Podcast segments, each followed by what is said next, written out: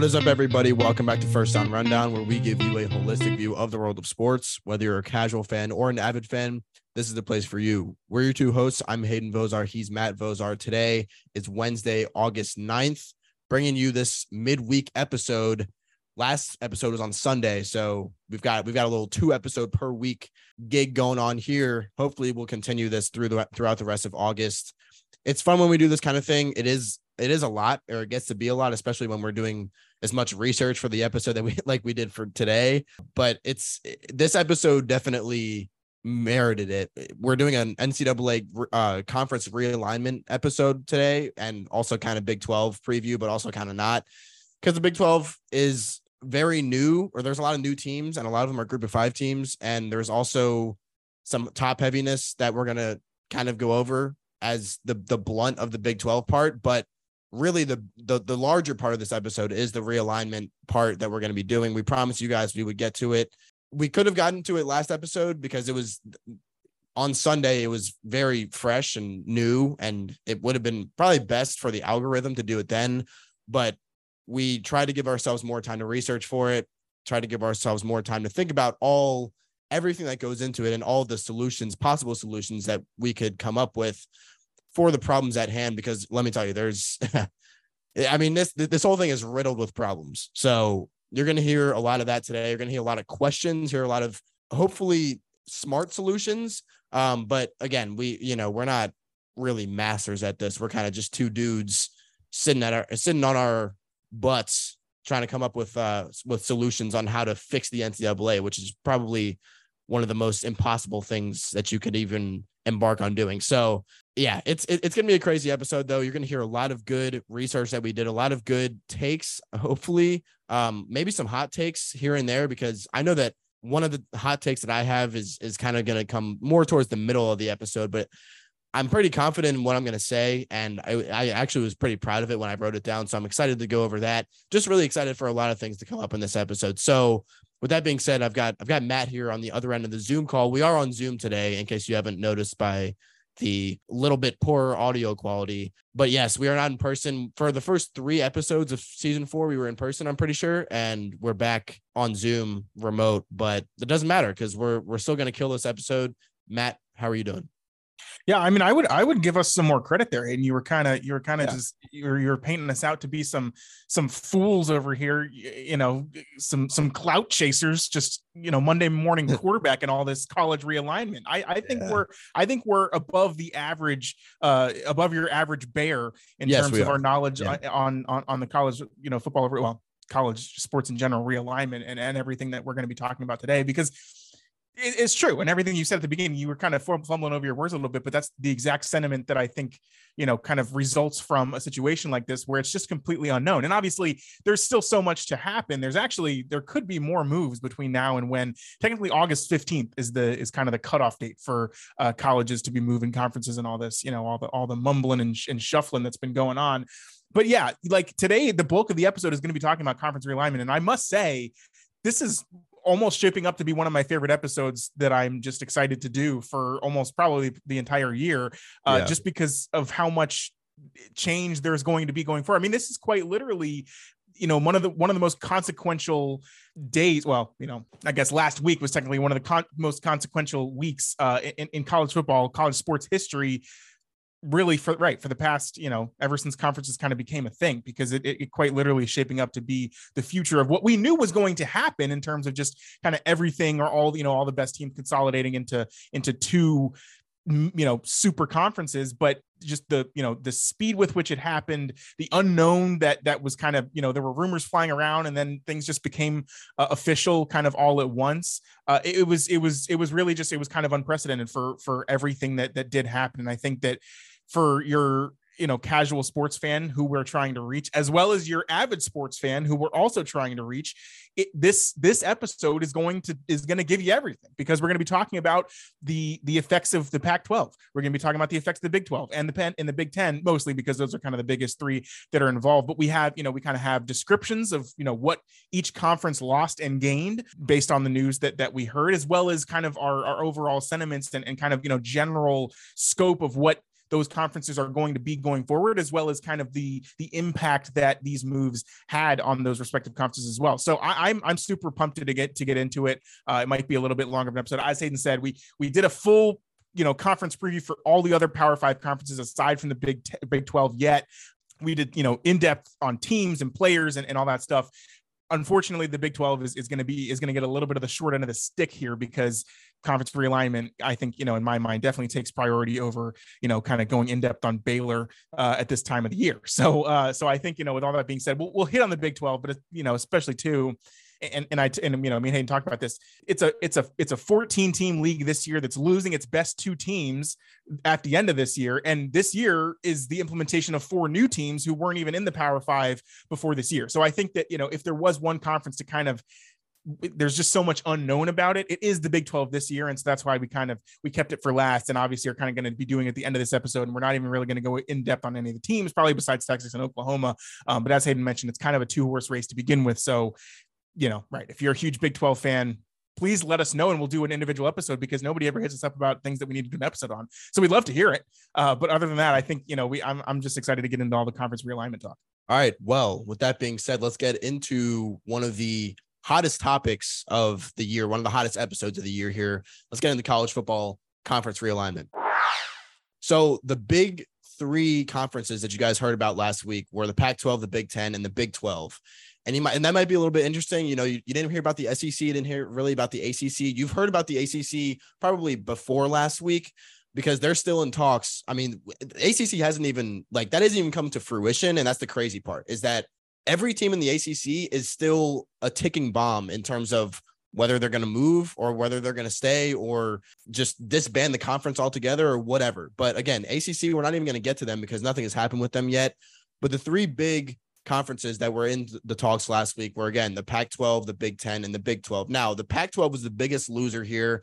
They're left with four total teams in their conference. It's it's crazy. I mean, it's it's California, Stanford, Oregon, and Washington State. Those are the only teams that are left in the Pac 12 for the upcoming year or for I, I, guess next year, not the upcoming year. Upcoming year, this year, everything is going to stay the same. So again, if you haven't listened to our analysis episodes on each conference. We, like Matt said, we've done the SEC, Big Ten, and then we did the ACC and Pac 12 in one episode. But again, those were still very in depth analyses. If you haven't listened to those, go listen to them because that's still going to apply to this year. All of this yeah. stuff that's happening is really is really only taking effect in the 2024 season which is going to be nuts to like doing that episode doing these episodes for next year next summer like all these preview episodes are going to be nuts because we're eh, we're not going to know what to do with ourselves. It's still going to be all very new to us. So I was thinking the same thing. I'm like, it's it's yeah. how, we're gonna have to do three separate episodes on yes. the Big Ten because there's 18 teams.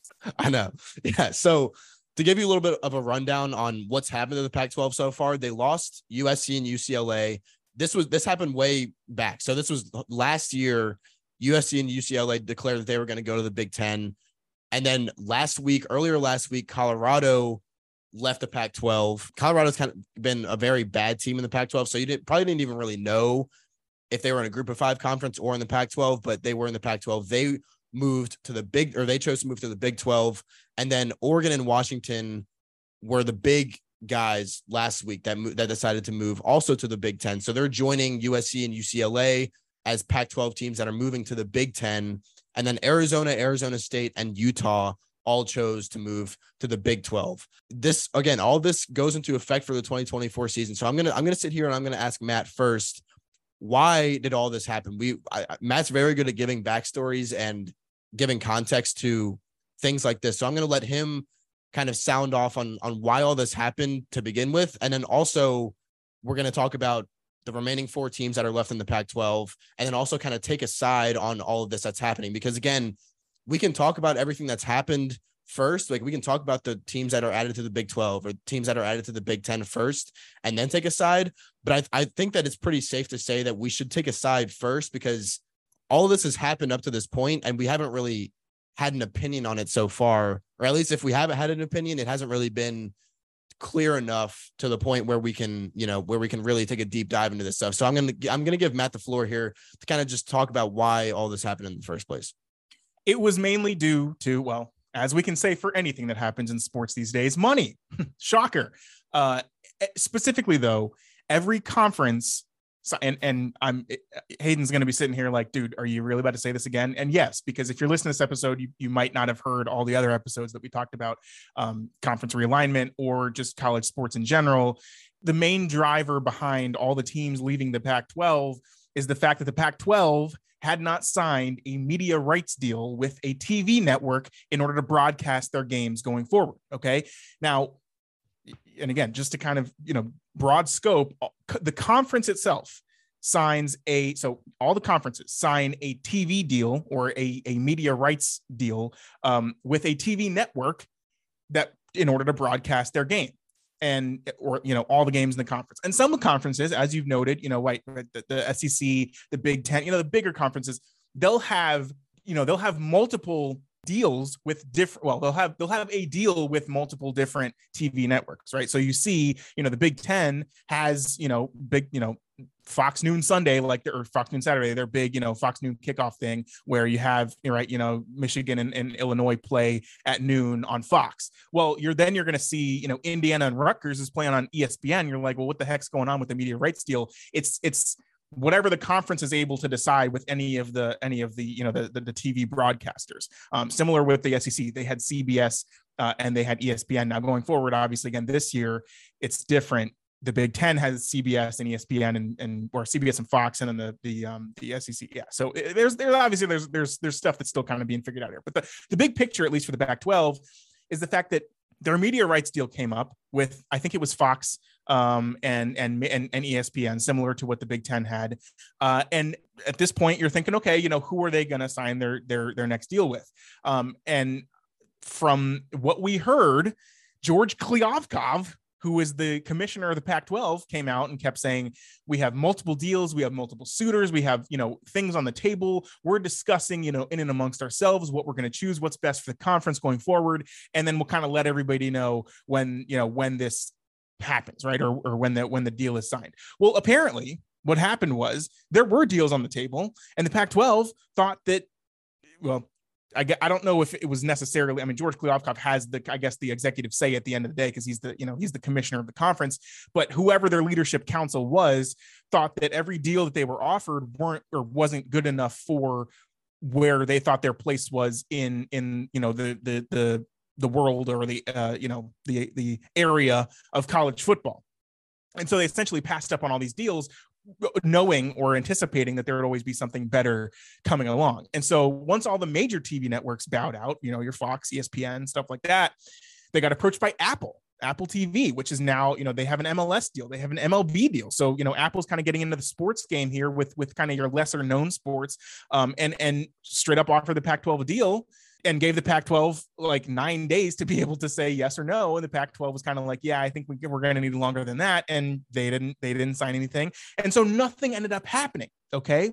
And so that's the whole that that's the that's the main crux of the issue here is the fact that the Pac 12, their media rights deal came up. And again, as we've stated, the SEC and the Big Ten, but well, specifically the Big Ten, just signed their new media rights deal with CBS and ESPN for over $2 billion. Each team in the Big Ten is making over $70 million every single year.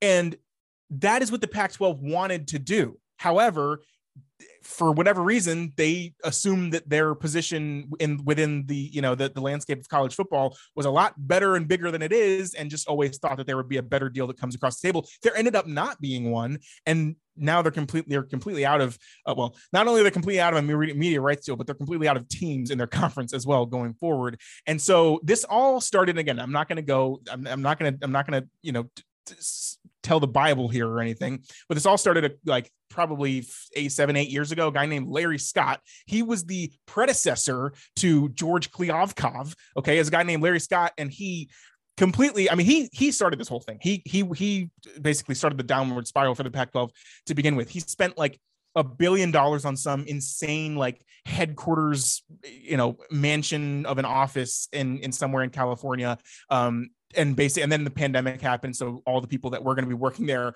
just started working from home um, and, and so that was a complete waste of dollars. And then on top of that they came up with the pac 12 network which hayden do you know what the pac 12 network is? Uh, not really. I mean, I've I probably come across it maybe once in my life. Yeah. Well, I'm going to tell you right now, you haven't come across it at all because nobody is able to access this. Oh, For whatever reason. That's the so now you've heard it. Yeah. Now you know what it Yes. is. Yeah. Yeah. Yeah. Exactly. So that's what's been talked about is the fact that like there, you know, he comes around to all these all these schools and all these, you know, all these TV, you know, media people in there, and he's like, you know, we know now he did see the future of college football being what it is today, and you know, being one of the most probably the the most popular sport other than the NFL in the entire, you know, in the entire country. And so he went off on his own and created his, you know, the a network solely for the conference, the Pac-12 network.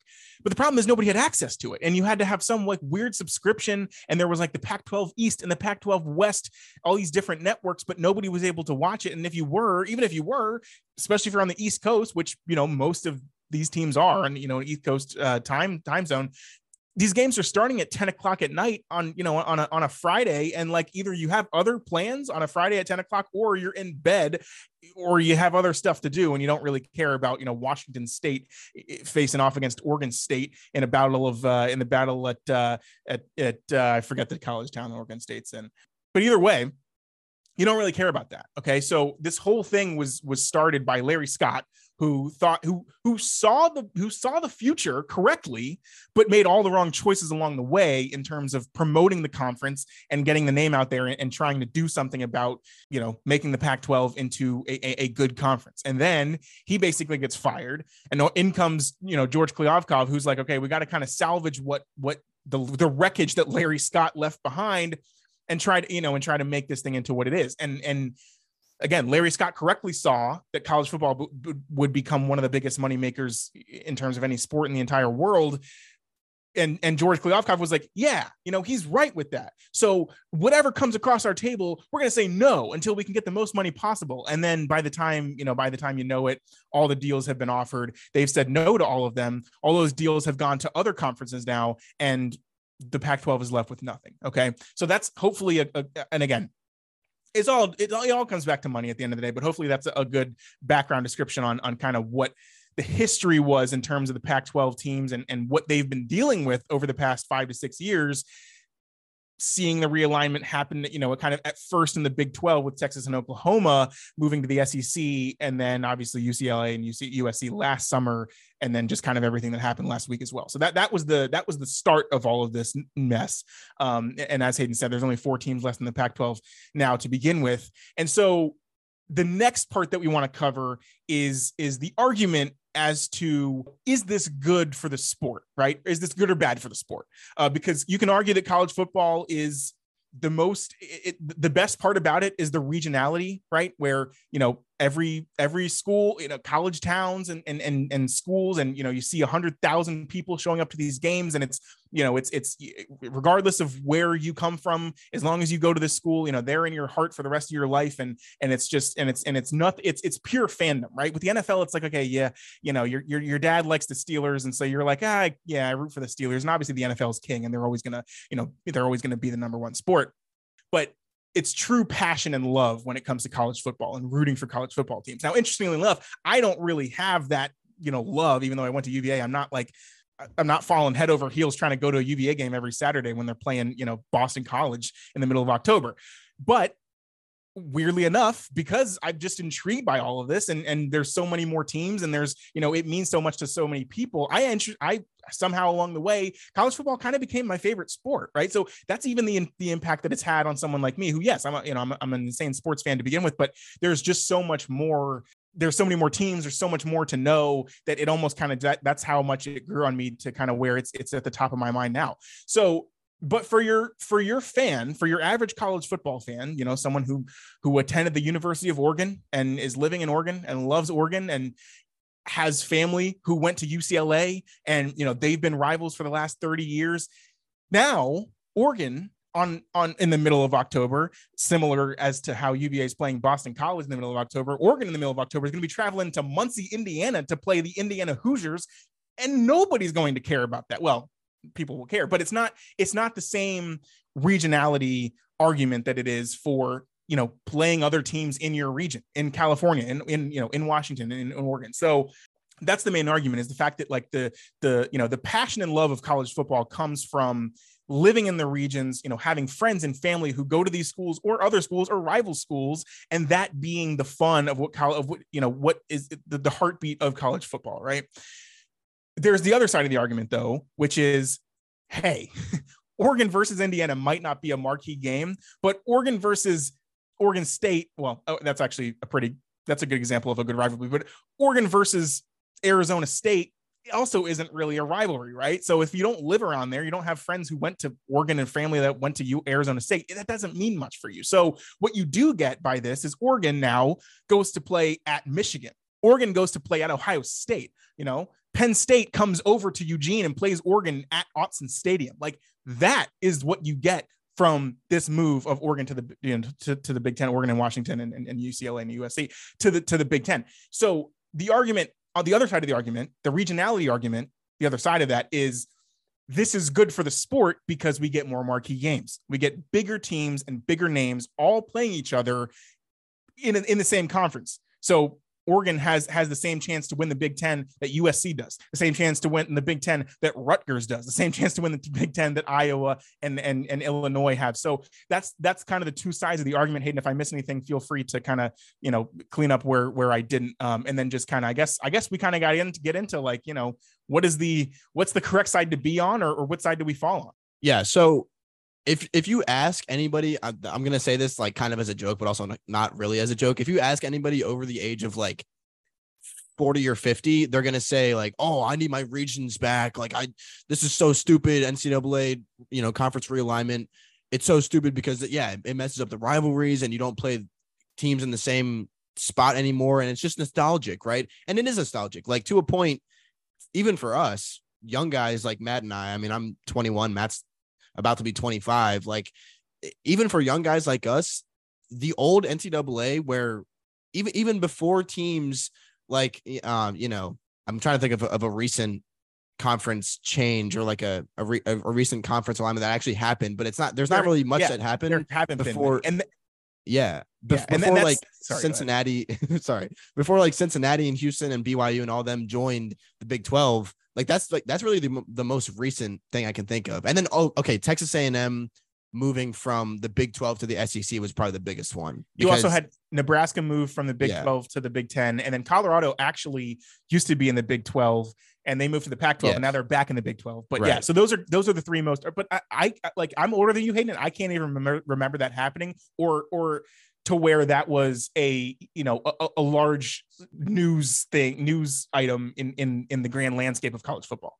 Yeah, exactly. And that, so that's my point is that really nothing like this has happened up until now. And so even guys like Matt and I, who are on the younger side, a lot younger than somebody that's 50 or even 40, we still have that nostalgic feeling of right seeing Oregon and Oregon State play, even though we kind of know who's going to win that game as er, as of recently, you know, we you know that Oregon's going to win that game 95% of the time, but there, there's still something about it that's like, oh my gosh, you know, this is this is rivalry week is is crazy. It's like one of the biggest weekends in college football, and that's gonna be gone. Well, sort of. It's it's gonna be yeah. gone for the bigger of, teams.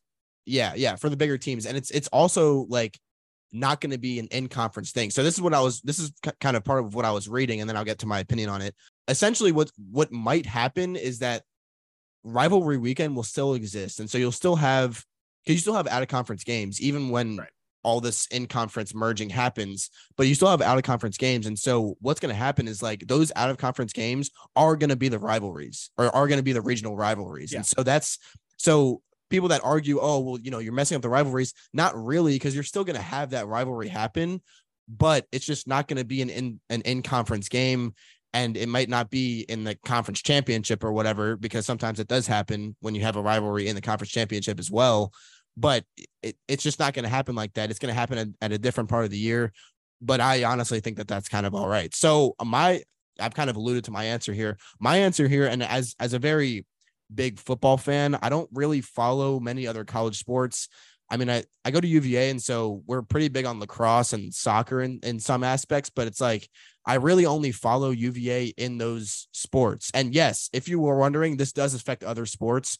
I, I think I've said in the past that it wouldn't or some or I, I've said like I assume that it wouldn't, but it actually does. And uh, most of what I'm reading has been, or like most of the arguments that I've been reading against conference realignment has been in the context of other sports and just saying that like you're basically putting every other student athlete at sacrifice of sleep yeah. and going to class in order it, to the argument this. could be made that it might kill a lot of these other sports yes yeah. and you're putting a lot of risk just for football to make more money which again it's there, there's a lot of sides to this to this token here but i'm going to go out and say i i think that there it's not as bad as people make it out to be and I, and I think that i'm coming from the perspective of right you're still going to have the rivalries. You're still going to have regionality to to the football schedule. You're just not really going to see as much of it. And it's also and th- this is kind of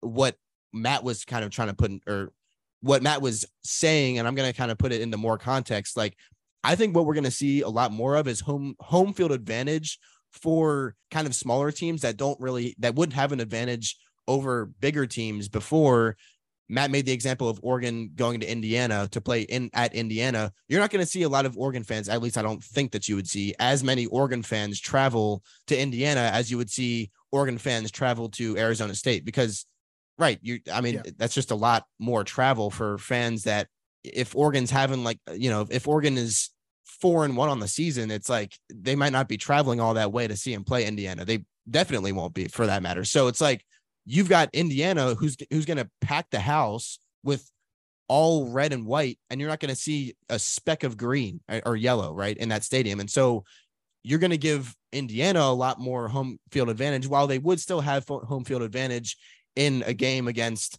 I in a home game against Iowa, right?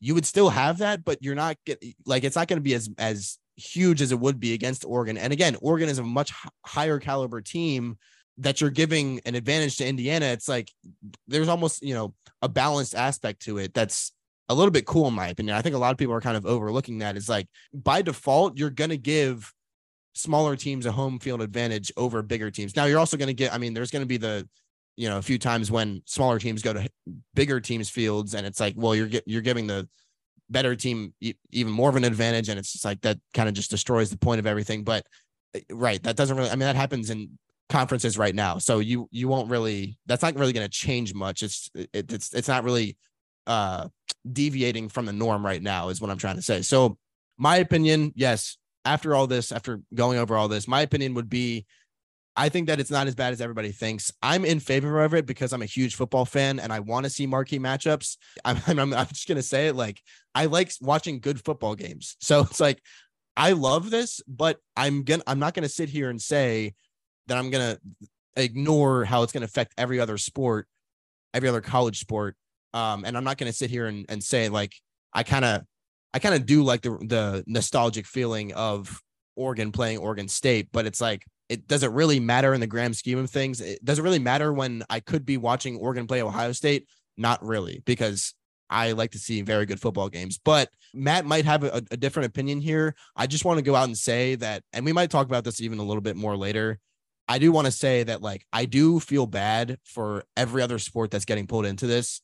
Don't think don't get me wrong and think that I'm just thinking about football. I know that this is going to affect a lot of kids and it, it is real. Like the problems of this, the lack of sleep that kids are going to get from just tr- simply traveling. Yeah. Okay. Having to go to a game that's a four hour flight away and then come back that same night after playing like that that is going to suck and kids are going to have to go to sleep at 3 a.m and then wake up at 8 a.m to go to their 9 a.m class it's like that's that's really gonna it's gonna mess with kids a lot and it's really gonna make athletes more like professionals because all they're gonna be doing is is, is sports. And we've seen recently that college athletes or collegiate athletes have been compared to being professionals because of how more how much more they're working out how much more they're practicing as time has gone on and as the competitive world of college sports has has, has gotten even more competitive. But this is going to make it this is going to like just take it up to another level and i didn't even know that that was really possible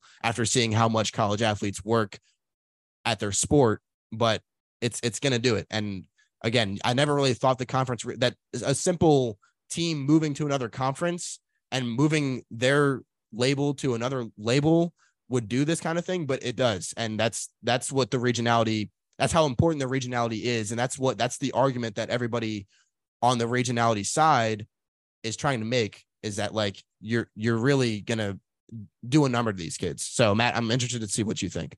Yeah, well, for, first off, right. I mean, just I, I think Hayden makes an excellent point. Like, imagine Washington State women's basketball on Tuesday night has yeah. to play at Maryland.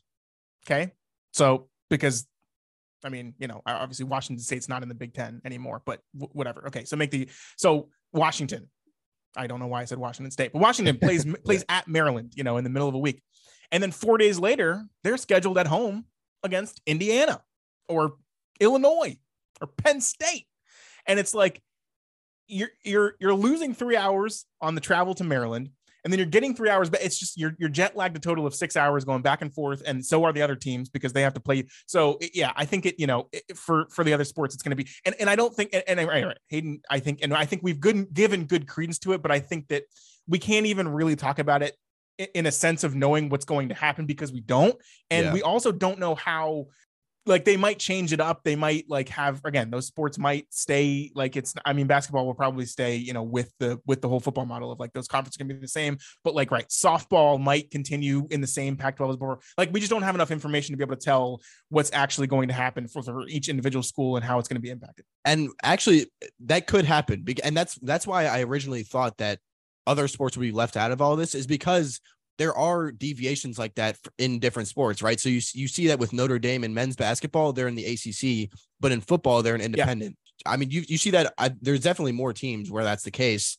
I, I, basically all the independents in football, I think, are are in a conference in basketball of, of some sort because they kind of have to be in order for the NCAA tournament rules. But like you, you see that across other sports, even football deviating from basketball, which, like Matt just said, we assume that basketball is going to follow all the all the rules that are happening in the context of of football teams but it's like that could happen with other sports which is the ideal situation. But again there's going to be a lot of behind the scenes things that are going to have to be done in order for that to happen. And, and i think it's probably i mean the more that i think about it I, it's probably actually not like one school one one different sports for one school are not going to be able to stay with two different conferences because so like let's say Colorado for example like they're moving to the Big 12 they're automatically making a lot more money in the Big 12 than they were in the Pac 12 just because of the new TV deal that the the Big 12 signed. Like I said the the TV deal the money that the TV deal makes is dispersed evenly among all the teams in the conference. So whatever TV deal that the Big 12 signs all the teams in the Big 12 now get that money. And on the if you're the Big 12 and you know Colorado's baseball team is now able to be funded by the money that they're making from the football and basketball team being in the Big 12, but the baseball team still stays in the Pac 12. You're you're giving you, you see what I'm saying like you're giving that money or you're yeah you're basically giving that money to the school to be able to use in another conference where that conference is not like the Pac 12. If they stay alive in baseball, like they're not there, it doesn't, the TV deal doesn't go by individually by sport, it goes by the conference overall. So there, again, there's a lot of and a lot of stuff ends up being legal too, and we're far from being lawyers too. So I, I think it's it's probably not even our yeah. our uh, our world to be conjecturing on this. Um, so so anyway, so back to my side of the argument, I, and I hate to do it, but I agree with Hayden. I I, I like it for for yeah. for the future of football, for just watching these big games, for you know, for seeing like these these you know these big teams being able to to travel all these all this distance, and and I think it just it creates for more opportunities for for right for for watching better football. And i think that it it, it could you I, very much can understand where someone would would see that argument as ignorant. Um, i can understand where someone would see that argument as not understanding the landscape of college football. But i think that too it just it it a lot of it's probably going to depend on where you live where you grew up where your parents went to school where your friends went to school. Because like for me and Hayden, we went to UVA, and yeah, UVA is a Power Five school and it's in the ACC, but it, it's not I don't feel that regional love and hatred of you know being in like we play Virginia Tech every year and that's a big deal. And, yeah. But like even that is not really like I didn't you know nobody that wasn't a, a topic that everybody talked about every single day. Un, you know until, unless it's like literally the rivalry week that we're playing Virginia Tech. But other than that, even in basketball, like I, I was at UVA when UVA won the championship in, in basketball in 2019, and it wasn't like oh wow Florida State is coming into the time the John Paul Jones Stadium, and we're gonna have to go to see if we can win the game. It was like, no, it's like, all right, yeah, we're probably gonna win. It's a regular season game. Who really cares? We get to the ACC tournament, nobody really cares still, and then we get to the Final Four, and it's like, oh my god, this is the biggest thing ever, right? So yeah. it's like it doesn't, it, it like it, it has to be taken to a such you know such a bigger level, and so yes, that's the ACC, and I know that obviously the SEC and the Big Ten are are bigger conferences, and the sports mean more in those conferences. So yes, I'm talking from kind of from a I guess a, a lower perspective to begin with. But right, take it from me, a person who's recently graduated from college, who went to a Power Five school. I still don't really get the whole regionality or that that whole regionality, passion, love of the game thing isn't really affecting me in terms of kind of my ability to watch football. And I think Hayden actually made a really, really good point earlier when he was saying that for as long as we've been watching sports and, and obviously we do a sports podcast that's like my biggest passion in life and i as i just said college football is probably if i had to like take a sport that's like my favorite it's probably college football there hasn't been conference realignment like this since we've yeah. been alive. Even like the small, even the, the smaller things, right? Texas A&M moving from the Big 12 to the SEC. I don't remember that. I only ever remember Texas A&M being in the SEC. Johnny Manziel was their quarterback, and and he beat Alabama. Like that stuff is what I remember. And yeah. so even take it from me, like a, a person who for all my life the conferences have basically been the same this doesn't really make me that upset. It honestly makes me more excited. I think just because I'm a fan of the game. I'm not, I'm not, and I think that's that's probably what it has to do with is like if you truly have love for your team and and that's all you care about. And so, right, if you know you went to Oregon, your both your parents went to Oregon, your best friends are all, you know, Oregon graduates too, you know, and and a couple of your friends live in Arizona, that's a big deal because you go to Arizona State on a Wednesday night and or Thursday night and and and that's like your thing cool. But I think for the grand scheme of things, like most of the people in the country either did not graduate from, you know, a, a power five school or went to a power five school different from their parents, different from their friends, or it's just not that, you know, the sports scene wasn't, wasn't really that great. So I, that's where I fall in the argument of, of kind of the, you know what this does for for sports overall and, and again like i said I'm, I'm a fan of the sport in general and i think that the sport in general gets a lot more interesting because of these moves and so that's kind of where I fall on it. But I, I, completely understand the regionality argument. It just doesn't really apply to me. I think just because of kind of where I live, where I went to school, where my parents went to school, where my friends, and again, my closest friends now also went to UVA with me. But like, were we going to every single football game? No, because UVA is kind of bad at football, right? And we had a mm-hmm. season, even when I was there, we did have a season that was really good. I think we won nine games, got to the ACC championship, beat Virginia Tech, which was great faced Clemson in the in the ACC championship, and I think we lost by 55 points. So it's yeah. like even that, right? It doesn't it doesn't like that doesn't land with me like I think it would some other people. So I understand that side of the argument. It just doesn't really, yeah, it just it just doesn't it just doesn't like kind of affect my mental, I guess, as much as um, it does for some people. And and again, I understand that. And for the for the other sports, as Hayden was saying, we can't really conjecture on that too much just because there's so much unknown about it. But it does definitely it's definitely a negative effect on right sports like swimming and diving and and and tennis and lacrosse and like who knows what that's going to end up being like or if they're going to have to shift it around but again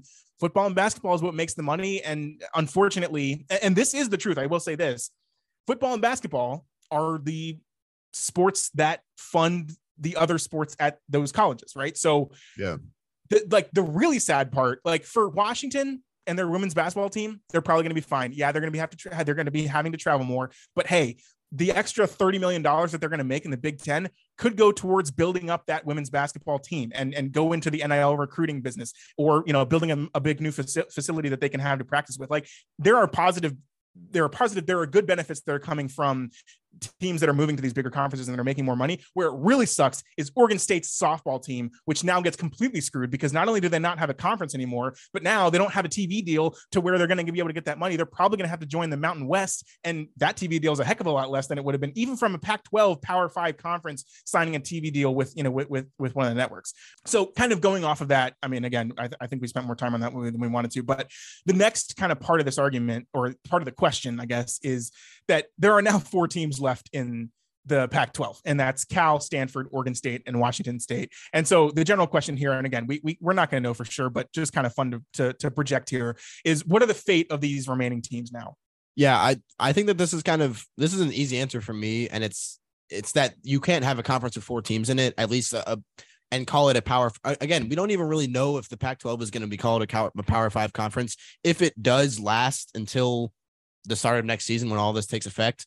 But my kind of inkling here is that, right, Washington State, Oregon State, Cal, Stanford, those teams, while they may not all go to the same conference, they're probably going to go to some other conference. And you and it's not really as easy as it sounds. I, I might, you know, I might, I might sound like I'm kind of just saying like, oh yeah, they can just kind of say I'm going to go to the Pac-12 and I'm going to go to the Pac. No, it's or the Big 12 and I'm going to go to the Big 12. It's not like that. It's you have to apply or send like some kind of request to the Big 12 commissioner or the, the Big 10 commissioner. I don't think any of these teams are going to be allowed to go to the Big 10.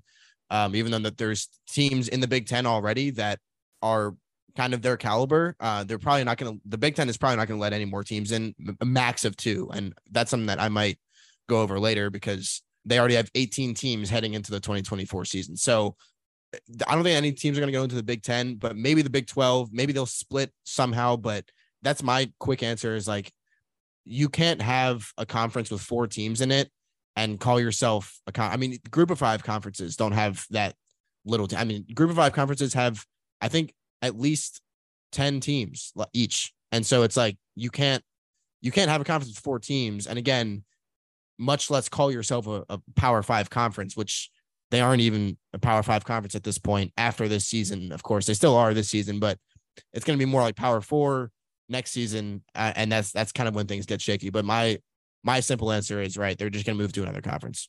Yeah, and I think to, to go off of that, I think there's already kind of been some news reported on where these teams are going to land apparently Cal and Stanford are looking at the ACC, or at least they've been invited, I think, wow. to join the ACC, which makes sense. I think too, from an academic standpoint, in the ACC, you kind of have a, I guess, a higher threshold for for yeah. kind of you know the, the academic standards. Obviously, you have schools like UVA, Duke, UNC, um, Notre Dame is you know is in the basketball conference, as Hayden said, and so I think that's kind of the natural move, at least for for Cal and Stanford. Uh, but again, the ACC and Hayden mentioned this right off the top. The ACC is already struggling too, right, in terms of you know maintaining the teams in their conference, and there's already teams that want to leave and go to bigger conferences. And I think the Pac-12 kind of came out of nowhere in terms of this all just happened a lot faster than we thought for the Pac 12, whereas we thought the ACC would probably be the first conference to disband. We actually, Hayden, I think like the one of the last episodes of season three of our of, of First Down Rundown, we like part of the headline and one of our topics was it, the, the the ACC, you know, kind of crumbling.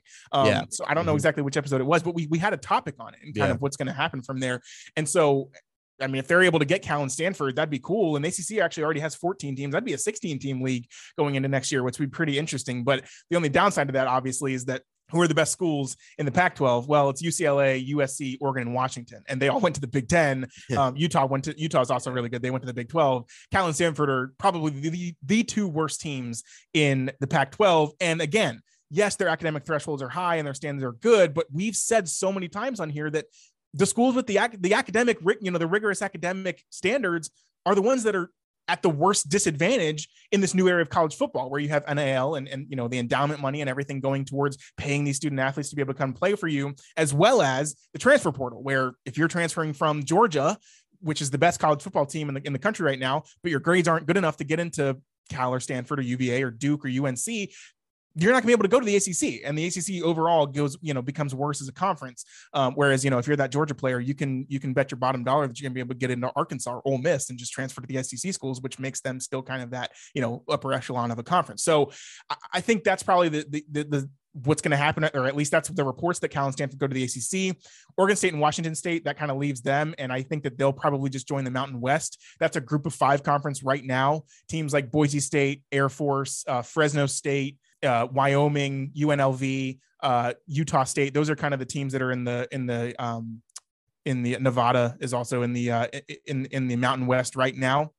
And so Oregon State and Washington will probably go into the Mountain West. And I think that's probably actually a pretty good move. Like they'll be at the near the top of the Mountain West, but I still I could still see Washington State and Oregon State, you know, taking losses to teams that are in the Mountain West right now. So I think that's probably the logical move. And essentially, at least going into next year, we're just going to have four power conferences instead of five. Yeah, exactly right. All right, that's that's a pretty good take there by Matt. Um, putting Oregon State and Washington State into the Mountain West Group of Five conference. But moving on to the Big Ten, and again, this is we're gonna c- kind of continue our talk here. We're gonna try not to repeat ourselves too much because we've already covered a lot of what we wanted to cover in this in this episode. So we're we're gonna kind of take this in context of the Big Ten and talk about the things that we've that we've already mentioned, but kind of just go put them in context of the Big Ten. So again, I already mentioned they gained USC and UCLA about this time last year. And then last week they gained Oregon and Washington. So now they have 18 teams moving into the, the, the 2024 season. And I mentioned a, a, a little bit about them possibly adding two more teams. Um, the only the only upside of that of adding two more teams to the Big Ten would be that it, it would make the it would make making like the in conference schedules a lot easier. And that's that's a that's a huge part of this whole thing as well is like, well, how are these in conference games going to work? How are they going to how are they going to be able to make these schedules in the Big Ten? Now, we'll get to this in a little bit, um, but I just wanted to uh, mention, you know, kind of put this in perspective a little bit. This move from the Pac-12 to the Big Ten that Oregon and Washington made last week, just to put into perspective a little bit, the closest Big Ten school that Oregon and Washington will be in the Big Ten conference with, and USC, Nebraska. UCLA.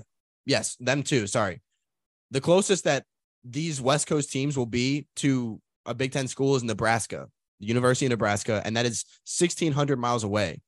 I don't know really anything about planes and distances and like how long it takes to a plane to go 1,600 miles, but I would I would hazard to guess it's pretty pretty long flight, and it's it's a very long distance for fans to travel. So that's again why we were trying to make the point of like, or why I was trying to make the point of teams like Nebraska who are seen as a worse team than USC and UCLA right now. Teams like Nebraska, who are going to have that home field advantage at some point against teams that are better than them, are going to have more of a home field advantage because I don't, I don't see USC fans traveling all that way. Maybe, maybe there's a couple USC fans out there that are crazy enough to do it, but it's like I don't really see it happening. So again, 1600 miles is the closest Big Ten team, and then you've got further teams that go over as far as Ohio, right? Or like Ohio State. So it's Maryland, Rutgers, Maryland. Right. There you go. Team teams that are Penn on the East Coast. Yeah. Right.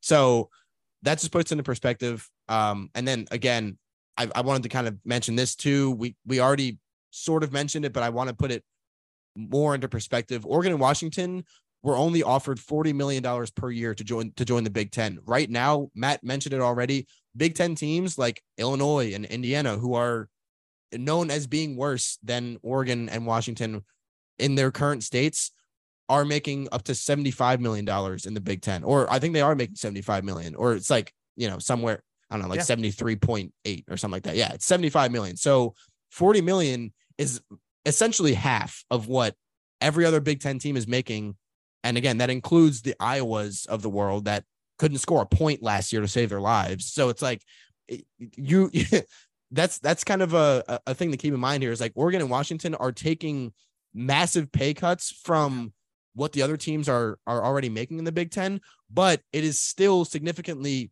larger or more than what they were making in the Pac-12. So it's like that's uh I guess that kind of puts it more into, into perspective on how big the disparity was between uh you know between what teams in the Pac-12 were making and teams in the big in the Big 10 were making and again, doesn't matter how competitive the teams in the Pac 12 were, they were all making the same amount because that's how it works and that's how it should stay. We've talked about this before, but that, that that's just a little bit of perspective on how big this move is from especially teams from the Pac 12 to the Big 10. That's kind of what I wanted to lay out there. So I'll let Matt kind of uh, talk about more about like the, the, the fair conference schedules. How are we going to make this in conference schedule work? Yeah, I, I think that's perfectly said. Um, and the, the way you explained it, I, and I and it's it's it's it shows like hopefully you were able to grasp the magnitude of that. And I'll I'll kind of yeah. I'm just going to say it again because it's Oregon and Washington and USC and UCLA are all taking are all making half as much as a you know on a on a on a per team basis, half as much as all the other Big Ten teams. But that's how worth it it is for these schools to move from the Pac-12 to the Big 12 or the Big 10. It's it is that much more worth it for them to move to a different conference, sacrifice all of that travel time, as Hayden said, sacrifice, you know, your road games, basically having none of your fans there, sacrificing potentially your other sports, right? Now again, the reason that they're tra- the reason that they're signing with the other conference is largely probably also because they want to be able to fund the other sports. But right, I think that that's that is that's a huge deal. It's it's a it's a, it's a monumental change in in, in just the the landscape of, of college sports in general. So now the other side of this, and Hayden mentioned it, we actually talked about it when we were talking about the Pac-12 too. This means the Big Tw- the Big Ten going into 2024 is going to have 18 teams in their conference. That's never happened. There, there's never been a conference larger than I think 14 teams. And now the Big Ten is going to have 18 going into 2024 the the easiest way or at least the the way that this has gone in the past is the fact that you have 12 to 14 teams in every conference every year on a on a per year basis and at least up until all of this realignment stuff there's been for like for the better part like what me and Hayden were just talking about where you know for the better part of our lives we haven't seen any you know we haven't seen any conference realignment. And the way that these conferences have have have been able to kind of you know come up with a schedule that's fair and honest and easy for everyone to understand is to have two divisions within each conference. Okay. Now, this is obviously what the NFL does and, and most of the other professional sports is you have a conference overall, the NFC and the AFC are the conferences, and they're split up into four divisions apiece. Now, obviously, the you know the, the college conferences aren't as big as the NFL conferences because they're not professional teams, but still, you have the Big Ten and the SEC and the Pac 12 and the ACC. We're all broken up into two separate divisions for the better part of the last 20 years, maybe even longer than that. And what this did was it was able, it, it made a schedule easy to come up with. And so, just for the sake of you know, kind of reading it off here, so the Big Ten previously had the Big Ten East and the Big Ten West, and we actually, you know, they actually still are doing this, you know, even through this year. It's going to change, obviously, going into next year. But the Big Ten has two divisions, and each of those divisions has seven teams in it. And so, the purpose of the divisions is such that every team in each division, you play all you automatically play all of the other teams in your division. Like that's automatically that's on your schedule. Like that's fair and set, and that's six games, right? Because if there's seven teams in each division, there's six other teams in the division. You play all six of those teams on your schedule every single year, guaranteed. You know, nothing else, right? You have three out of conference games, which are which can be decided, and that's that's on the school to decide, right? So Michigan is playing East Carolina in their first game. Michigan and East Carolina at some point got together and were like, "Hey, let's just play some out of conference games." And there you go. And m- more than likely, Michigan paid East Carolina a big sum of money to be able to come up to their school and, and get their butts kicked. So, but that's an example of what's what's happening out of conference. So you have three out of conference games. You have six in conference in division games. All right.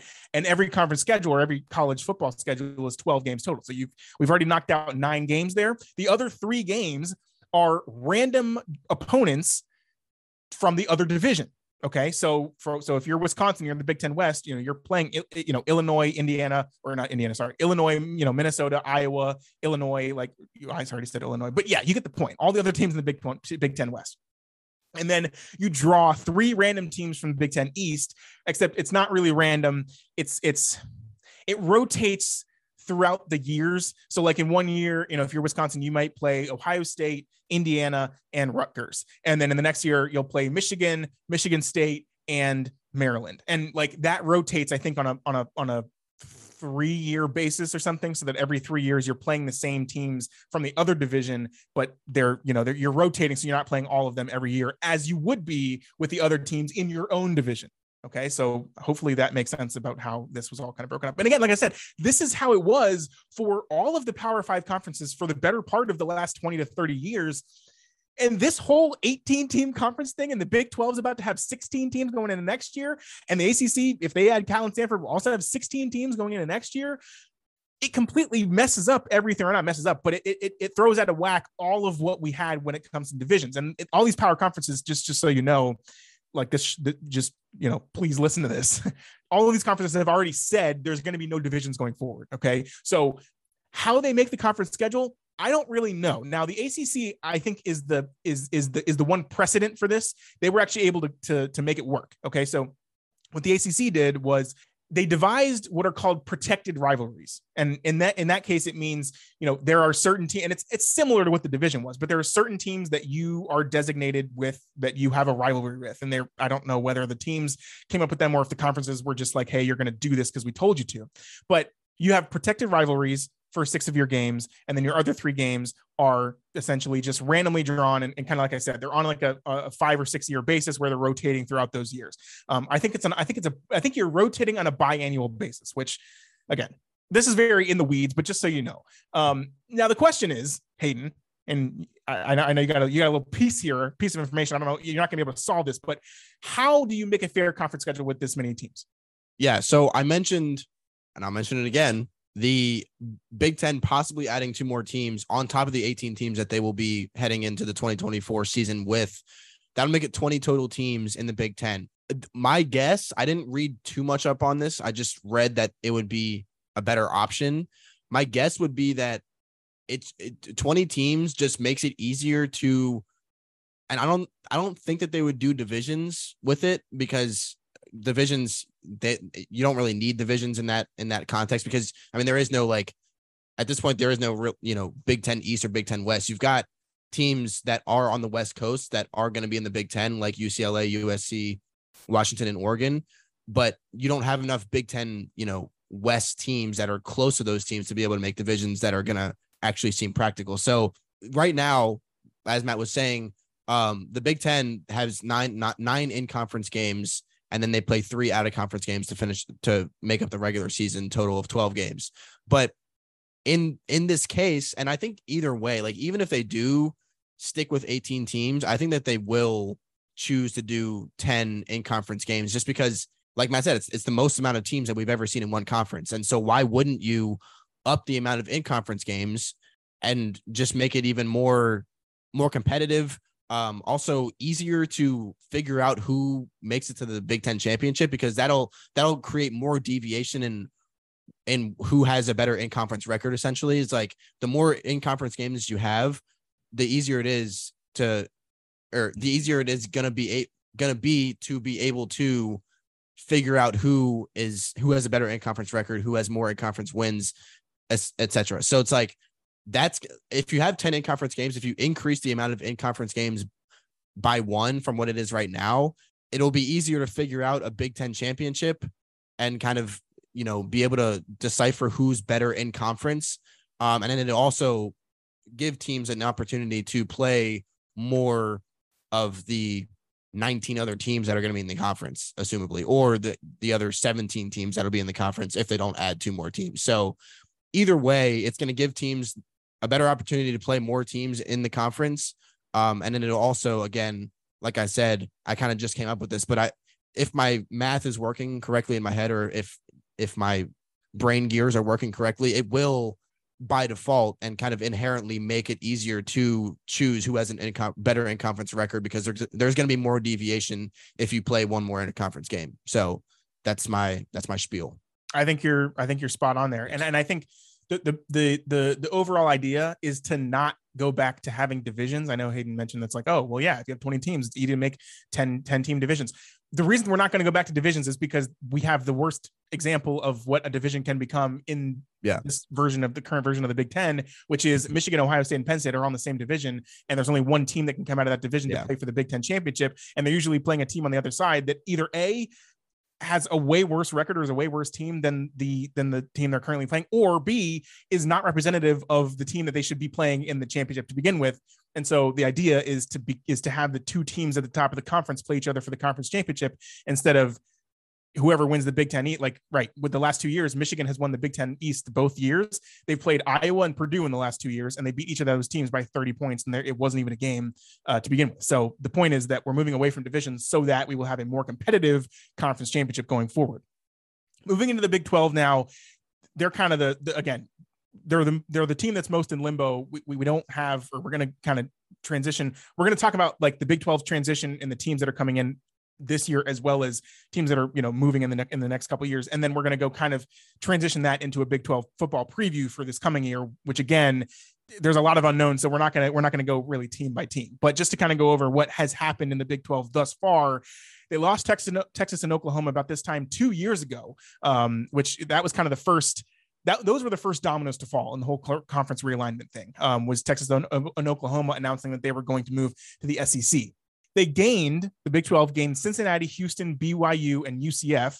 Um, all of those aside from BYU, so Cincinnati, Houston, and, and, UCF all came from the AAC, which is a Group of Five conference, and BYU was independent previously, and they moved to to to the Power Five uh, conference. You know, being in, in the Big Twelve, and that goes into effect this year. Okay, so Texas and Oklahoma are still in the Big Twelve for this year. They're moving to the SEC next year in 2024. Cincinnati, Houston, BYU, and UCF are the four new teams to the Big 12. They are going in. They are playing in, in the Big 12 this year. Okay, so the Big 12 is actually I think 14 teams this year. Um, and it's including Texas, Oklahoma, Cincinnati, Houston, BYU, and UCF. So all those teams are playing in the Big 12 this year, which is going to make the Big 12, I think, pretty exciting this year. Um, and then over the last week, they gained the Pac 12 teams such as Utah, Arizona, Arizona State, and Colorado. Okay. So the conference will have 16 teams going forward because you're losing Texas and Oklahoma, but you're gaining. Well, so right now the conference has eight has 10 teams. Well, before this year, the conference had 10 teams. You're losing two of those teams. So you're like, oh my God, the conference only has eight teams. Well, they're gaining another eight teams essentially for this year and for next year. So that's kind of how that's working out going forward. So there's going to be 16 teams in the Big 12. And again, the only four teams that there's only four teams in the in the in the new Big 12 going forward. Only four of those teams are coming from group of five conferences. The rest are coming from either the Pac-12. Well, the rest are coming from the Pac-12. So there you go. Um, and so the, the, the kind of the question here is how is the Big 12 ever able to leverage all of this gain when it seemed like we were heading towards the SEC and the Big 10 being the only power conferences? Now, I will kind of put a caveat here and say that the Big 10 and the SEC are, in fact, going to be the only power conferences going forward, or at least there's going to be some sort of super conference, super league type of thing in the future of college football. That's where this is all going. In case you haven't really caught on yet, the Big Ten and the SEC are the best conferences, the biggest conferences. They have the best teams and the big names and the biggest brands in their conferences right now. They're kind of going to be filtered out. Okay, so the bi- the best teams from the Big Twelve, you know, you're you're you're kind of your your TCU, Oklahoma, or TCU, you know, Kansas State, um, you know, kind of you know Baylor, Texas Tech. Those teams probably will eventually replace teams in the Big Ten like Indiana, Rutgers, Northwestern, right? Those teams that are just complete doormats in the Big Ten right now. And we're going to move to where the Big Ten and the SEC are the two super conferences. And pretty much that's going to be a semi professional league in the future, right? That's, that's, that's what's going to happen. I'm telling you right now. Okay. So that's kind of where we're going with all this. But as of right now, we're kind of just going over what, what has happened so far. So you're thinking, or at least I was led to thought, hey, eh, you know, the Pac 12 is falling apart, the ACC is falling apart, and the Big 12 it doesn't really get mentioned that much. How are they able to how are they able to make this come true? Where they're getting essentially their their conference right now, or you know, previous to this year was only 10 teams, and next year they're gonna have 16 teams. Like, how did this happen for the Big 10? Well, or the Big 12? The answer actually lies in another sport, and that is basketball. So weirdly enough, and this has actually been, I think, a plan of the Big 12s ever since Brett Yormark, who's the current commissioner of the Big 12, he was reinstated. I think he was, I think he took the job like a couple years ago. And you may mention, or you may at least here's a thought. Let's run through the past three champions in in March Madness. Okay, so you had UVA in 2019, which I actually mentioned earlier in this podcast. In 2020, the, obviously the, the tournament was canceled, which RIP to March Madness because of COVID. 2021, Baylor won the national championship. 2022, Kansas won the national championship. Obviously, last year UConn won the championship, but two in a row.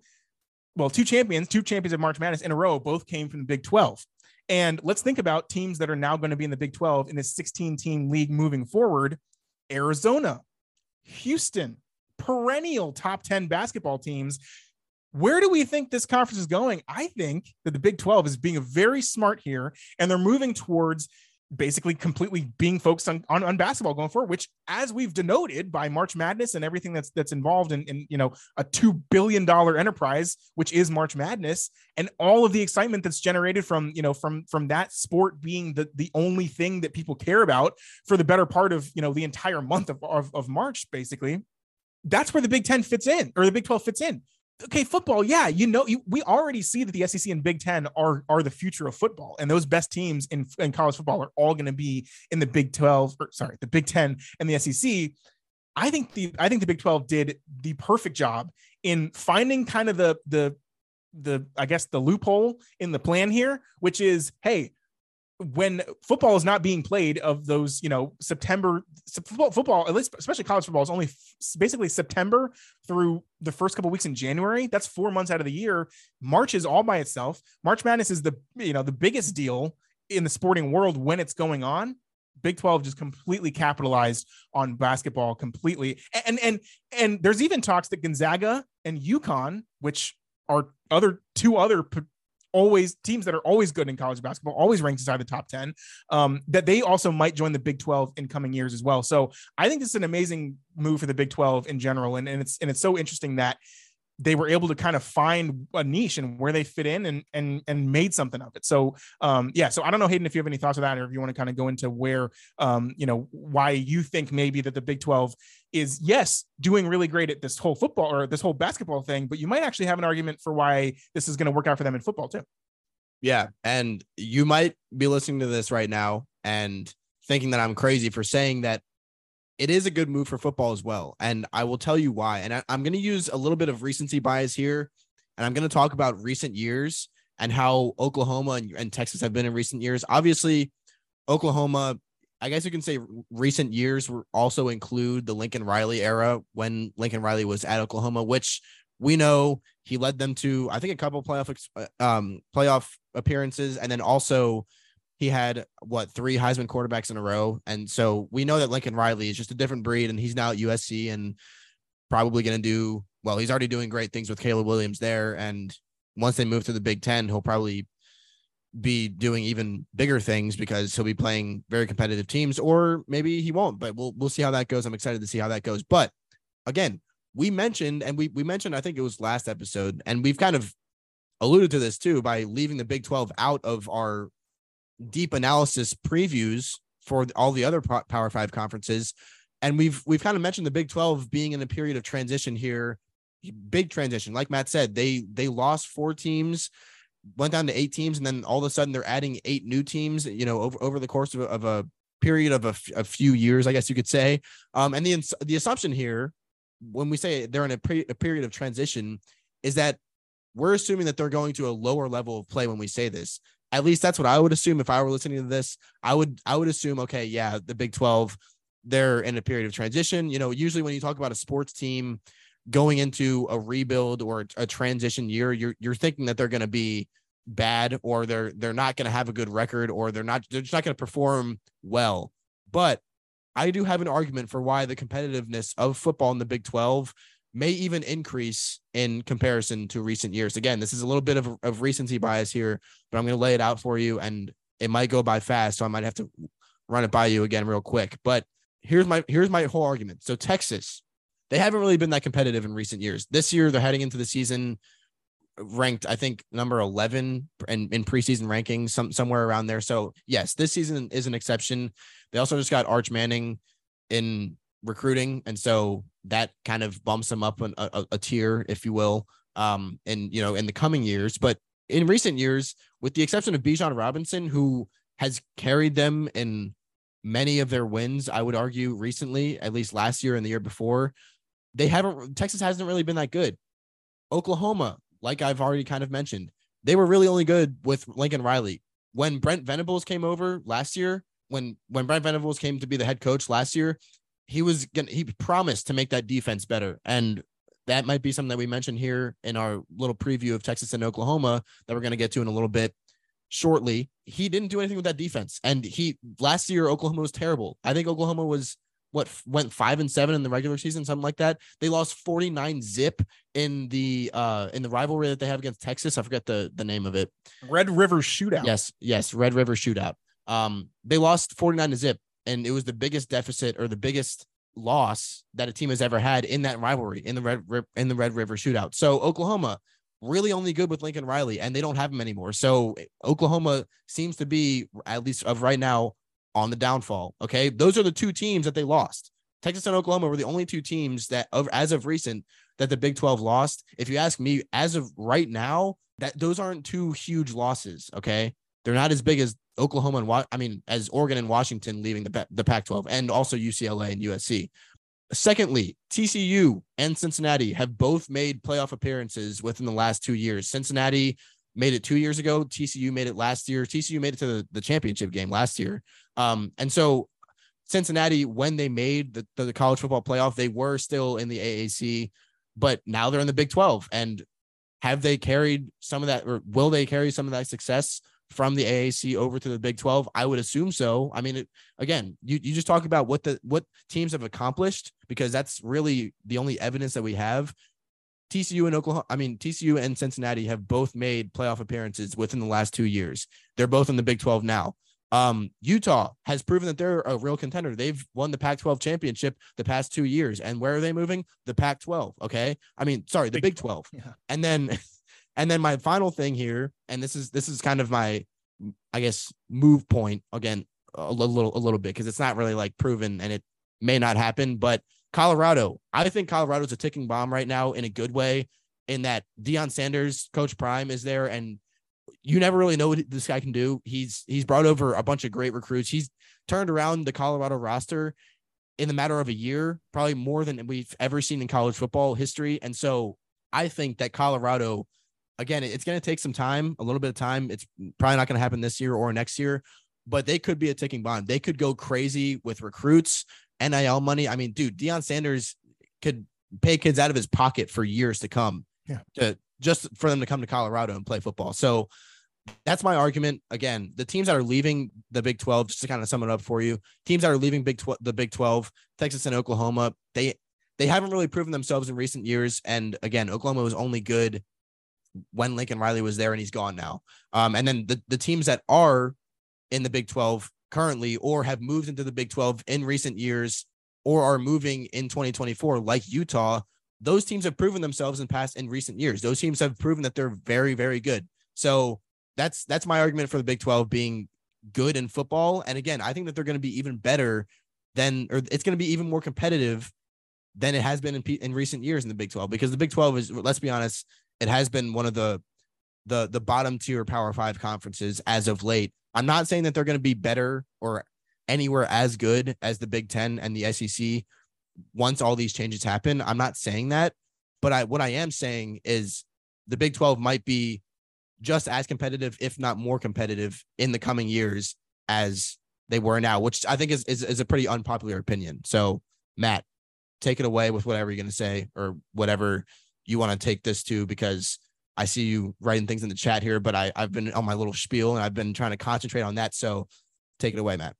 Yeah, I I, I agree with your argument. Um, and and I think that the, the kind of the one the caveat that I'll make is that, and it's not a it's not a bad thing the, the the future Big 12 teams are not going to be competing for the college football championship. Now, because we'll get the expanded playoff, there will be 12 teams in this playoff and I mean as as the Big 12 is is conformed right now, it is still going to be a Power 5 conference until something happens in the next, I guess, probably five or six years to where, you know, the teams will move to the Big Ten, or whatever. There's still going to be a 10, a 12 team playoff, and there's still going to be conferences, and the champions of those conferences are going to have, you know, they're going to be in the playoff and they're going to have a chance to win the national title. Now, right. The top of this of this Big 12 conference going forward is going to be teams like TCU, Kansas State, where you know have they really yeah I, I, guess the bad argument is the tcu literally competed in the championship game last season but i think that was it was definitely an outlier season i will say. Yeah. But the the positive side of this argument though is that yes okay you, you know they're not going to be competing for the national title. And and we've we've understood that. That's a given because the SEC and the Big 10 are going to be the best you know the best conferences going forward and they're going to be the best teams going forward. But what you want to see in a conference is competitiveness among the teams and i think that's probably hayden what he was getting at in terms of yes hey i mean right who knows utah could become best team in the country right always you know they could be competing for, for national championship you never know but but I think that at the end of the day, you you, you want it, you want your conference to be competitive in the sense that any given game could be a win or a loss for any given team. And yes. that's what the Pac that's what the Big 12 is going to have going forward. Yeah. Right. Because as it currently stands, right, the Big Ten, Northwestern, Indiana, and Rutgers are complete doormats in the conference. And those are automatic wins for most teams on, in the Big Ten. Similarly with the SEC, a little bit less, but like Vanderbilt is is is basically a win for every team on the SEC schedule. I'm high on Vanderbilt. They're going to be better going forward, but like they're not going to be good in the grand scheme of you know whatever the SECs are. So and and to a certain extent, if you're a power conference like that, you kind of need some teams at the bottom to be able to kind of you know hoist your, your your best teams up and make them you know kind of have have an undefeated record, whatever it may be. But that's the best part about this new Big 12 is the fact that these teams are all going, at least in a football football sense, um, these teams are all going to be very evenly matched, and the games are all going to be really good, and they're all so spread out across the country that right, like you're Baylor. And, and you got to go to BYU, Provo, Utah. Forget on a on a Friday night. Forget about it. Like you're losing that game, right? And but similarly, when BYU's got to you know travel to to to Baylor, they lose an hour, two hours of sleep, I think and they're playing, you know, in in the in the dry Baylor heat of Waco, Texas, on at twelve o'clock noon on a on a on a on a Saturday in the middle of November. Like, good night. BYU's losing that game, right? So that's a perfect example of how competitive this conference is going to be going forward, and I think it's I think it's great for the conference overall. So uh, to kind of go off of that, let's now preview the Big Twelve and it's going to be kind of short. And ironically, we just talked for 15 minutes about how good the Big 12 is going to be going forward. But Yeah. Unfortunately, and Hayden's like, the Texas and Oklahoma have sucked so bad in the last. They're Yeah. unfortunately they're going to be the best teams in the Big 12 this year. They're probably going to be the teams that are that make it to the conference championship, similar to how in the ACC it was basically like it's only going to be Florida State and Clemson. Uh, the Big 12 is, is going to be that way with Texas and Oklahoma. And so, to a certain extent, you can understand the move that the Big 12 or that the Texas and Oklahoma are going to make to the SEC. Going forward, I do not expect Texas and Oklahoma to be competing right away in the in the SEC. Like, forget about it. Like big time. Um, but Texas is one of like brings back, I think, the most production in the country, or like like at the top of it.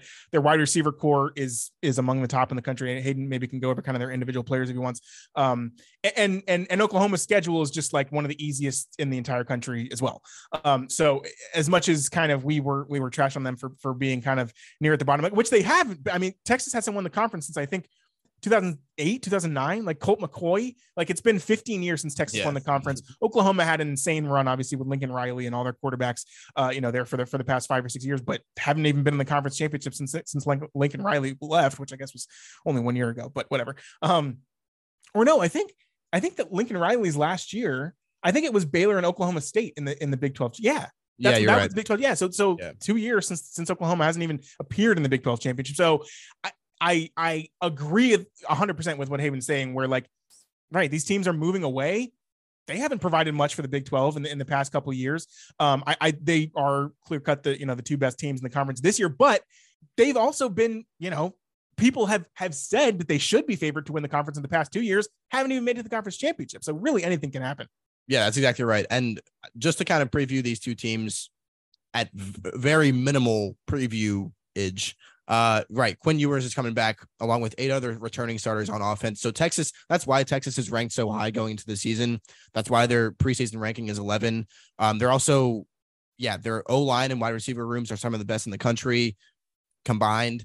And then they're also returning most of the d- defensive line that actually ranked first in QB pressures last season. So again, I was trashing on them being well, last season they were better than in years before that, uh, recent years before that. But yes, they, they ranked first in QB pressures last season, returning most of that defensive line that was the reason for that. And they've got a couple transfers in the secondary. Oklahoma, on the other hand, I I kind of previewed this, but when I was talking about Oklahoma and how I'm kind of low on them going into future years, but right, what is Brent Venables going to do with this defense? That's going to convince us that he is this great defensive mind. If you don't know who Brent Venables is, he was the defensive coordinator for Clemson when they were in their glory years, and he he really built up. I I feel like the recruiting part of that Clemson defense because Clemson defenses have always really been good. Um, but I think that he really kind of stepped it up a notch there. He obviously did a great job with just coaching them because they they won the national championship while he was there uh, as a defensive coordinator, and then they also met, made it to a couple playoffs while he was there and didn't win the championship. And right, he he was the reason that that defense was so good. He promised to bring Oklahoma a good defense finally because Oklahoma's been one of those Big 12 teams known for not having a defense ever. And they ranked 122nd in total defense last year. So shows you how much he brought to Oklahoma on the defensive side of the ball. It didn't really bring much. That's their biggest question. D- Dillon Gabriel on offense, he's he's their quarterback. He's the real deal. We know that he is ever since he was at UCF. He's been a dog. Um, and then they've got a couple transfers from Texas and Michigan at wide receiver. And that's really all I have because I don't even know their names. They it's it's really that defense. It's, that's my concern for this year. Brent Venables needs to do something with that defense this year. and he needs something quick because they're moving to the SEC next year, and that's going to be a rude awakening Yeah, when it comes exactly. to you don't know you don't have a defense in the SEC. Good luck. Uh, so yeah, I- I, agree with what Hayden's saying. Um, I, I think they're going to be they're going to be fine moving forward because he's much more of a player development guy. So he's going to have to. It'll take him a few years to get his recruits in there, and then he'll be able to coach them up himself. And and, and I think I think it'll get running probably in in in, a couple years here. Um, and I think they're giving him time. Like I think they're he they structured his deal so that he would have you know a few years to kind of get his recruits in there and his coaching staff all together so they're all kind of on the same page um, and, and i think they'll be good going forward but not going to the college football playoff anytime soon because right you're going to be beating georgia and alabama anytime no that's not going to happen Yeah. so yeah so good luck for them moving forward i don't think it's going to happen um, i have to leave pretty soon so let's get into the rundown Tim Anderson and Jose Ramirez got into a literal fist fight on the baseball field. I think this was last night or the night before or something like that. Um, and yes, it wasn't. It was a fist fight. I'm pretty sure Tim Anderson ended up getting he got dropped by Jose Yeah. Ramirez. Um, and he looked he looked to be the bigger guy in the situation, and he got got dropped. He like almost got knocked out cold. I mean, you could see him kind of just fall back all stiff. Um, so Matt, who who won and lost this fight, literally and figuratively? Well, literally, Tim Anderson absolutely lost this fight. He was the first one to square up. Yeah. Right. He put his fists up first. Then he starts swinging. He gets absolutely, first of all, well, yeah, he he's the first one to start the fight. Jose Ramirez is now going to, because they, like his teammates saw, and he, he was in the outfield. So there were like rest of his teammates in the outfield started to grab Jose Ramirez. So Jose Ramirez has like three White Sox players on him and literally still drops Tim Anderson. Like Yeah. this guy starts the fight, has three of his players draped on the other guy that he's fighting, and still gets knocked out. What are you doing? and then, but I think so. He literally lost the fight. But I think the winners were people who enjoy baseball. This was a this was a great baseball story to enter my timeline on a team on a, on a time when all I'm really caring about is previewing football. It was great to see this. So figuratively, baseball wins.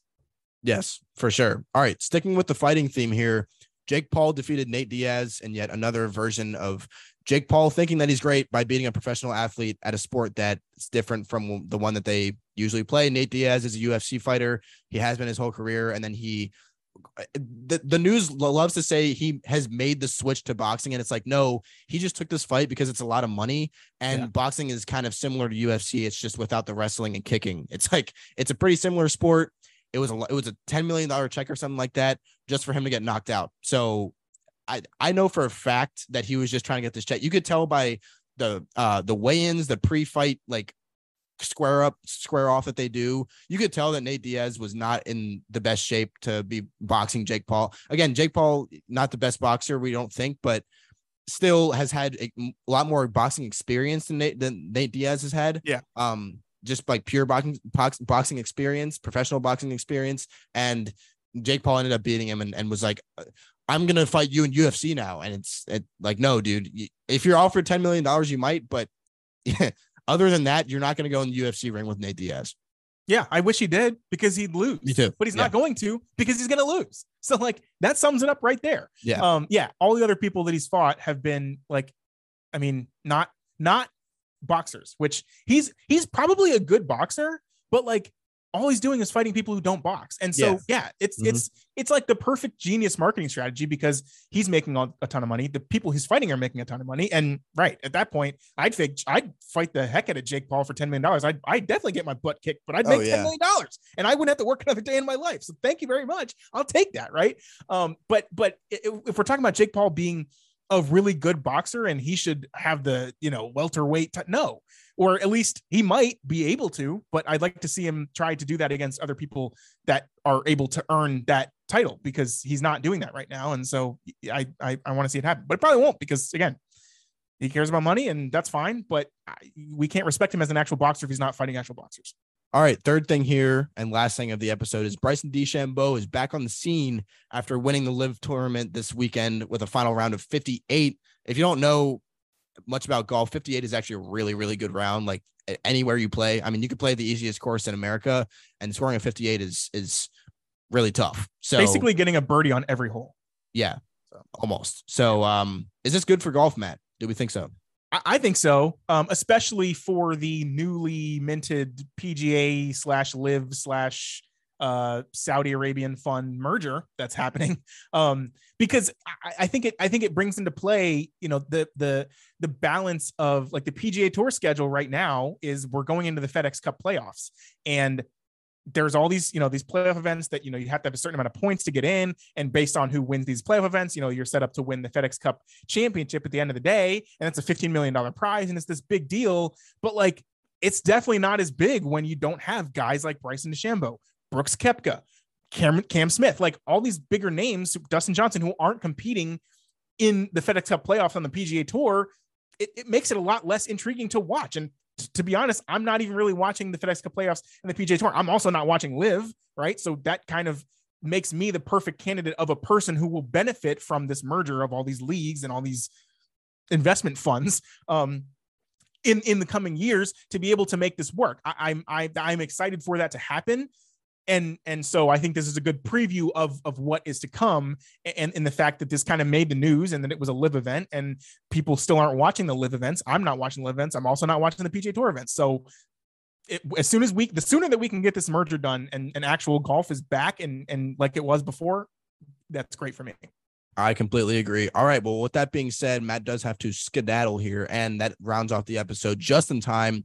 Thank you guys so much for listening. This was probably one of our best episodes that we've ever done. I think, in terms of the flow of it, how much content and information just flowed through your guys' ears. If you're still listening to this, I say it pretty often, but we love you because that means it's your real one and you support us uh, heavily if you're still listening to this. So thank you so much keep up the support. Um, we will be back this weekend with another episode, probably in person. Yeah, I'm going home to Richmond this weekend, so we'll be back. I'll be in, in Madison, person. Wisconsin, so I oh, I'm gonna be there. Okay, well then maybe NFL previews next week though. Starts. Yes. Okay. Sorry. Well, thank you, Matt, for saying that, so that that I don't seem like a liar next time we post. we post next Wednesday. So yes, next Wednesday around that time, expect another episode for us. You have a week off from us, but a week to listen to this rather long episode. Again, thank you guys so much for listening. We appreciate it a lot. Um, thank you guys for being a part of of this great episode, and we will see you guys next week with some NFL previews.